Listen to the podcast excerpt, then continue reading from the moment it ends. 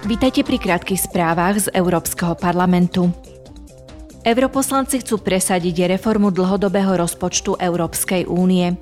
Cieľom je rýchlejšie a účinnejšie reagovať na meniace sa potreby, riešiť nedostatky vo financovaní, zvýšiť flexibilitu a schopnosť reagovať na krízu. Výbor pre rozpočet prijal včera uznesenie o zvýšení viacročného finančného rámca na roky 2021 až 2027.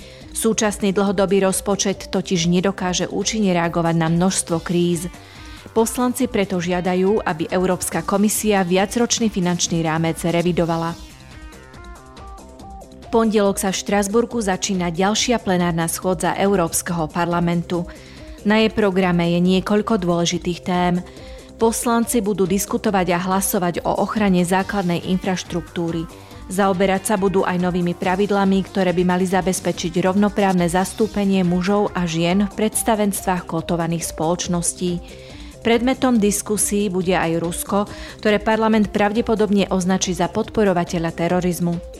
V neposlednom rade sa bude hovoriť aj o vzťahoch medzi Európskou úniou a Čínou a novej stratégii rozširovania únie.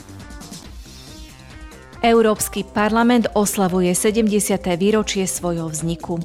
Pred 70 rokmi sa v Štrasburgu uskutočnilo prvé zasadnutie spoločného zhromaždenia Európskeho spoločenstva uhlia a ocele, ktoré bolo predchodcom súčasného Európskeho parlamentu.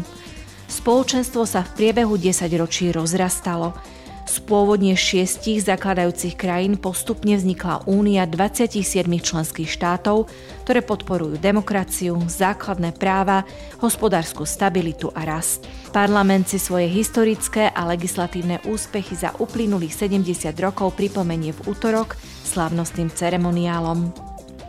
To boli dnešné krátke správy, denné spravodajstvo Európskeho parlamentu.